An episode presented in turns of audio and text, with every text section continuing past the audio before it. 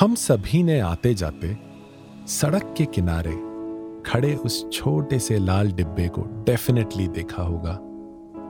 चुपचाप सा, हरदम कुछ सोचता हुआ सा लगता है। शायद इसलिए क्योंकि अपने अंदर वो सिर्फ़ चिट्ठियाँ नहीं, सपनों का, एहसासों का समंदर संजोए रहता है। स्कूल टाइम से ही फॉर्मल एंड इनफॉर्मल चिट्ठियाँ खूब लिखी है। जो कभी लिफाफे तक नहीं पहुँची, सिर्फ़ एग्ज़ाम के पन्नों तक रह गई।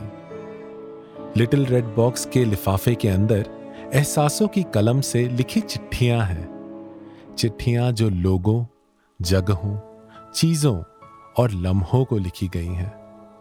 हर उस बात को लिखी गई है जिसे हम प्यार करते हैं, शिद्दत से याद करते हैं। उस तक संदेश पहुँचाने का यह हमारा अपना तरीका है। कि तुम बिन जीवन कुछ बेरंग, कुछ बेसुरा, कुछ अधूरा सा लगता है। दिल के अंदर एक खाली हिस्सा ऐसा है, जो सिर्फ़ तुमसे ही पूरा हो सकता है। लिटिल रेड बॉक्स, चिट्ठियों के रास्ते दिल की बातें।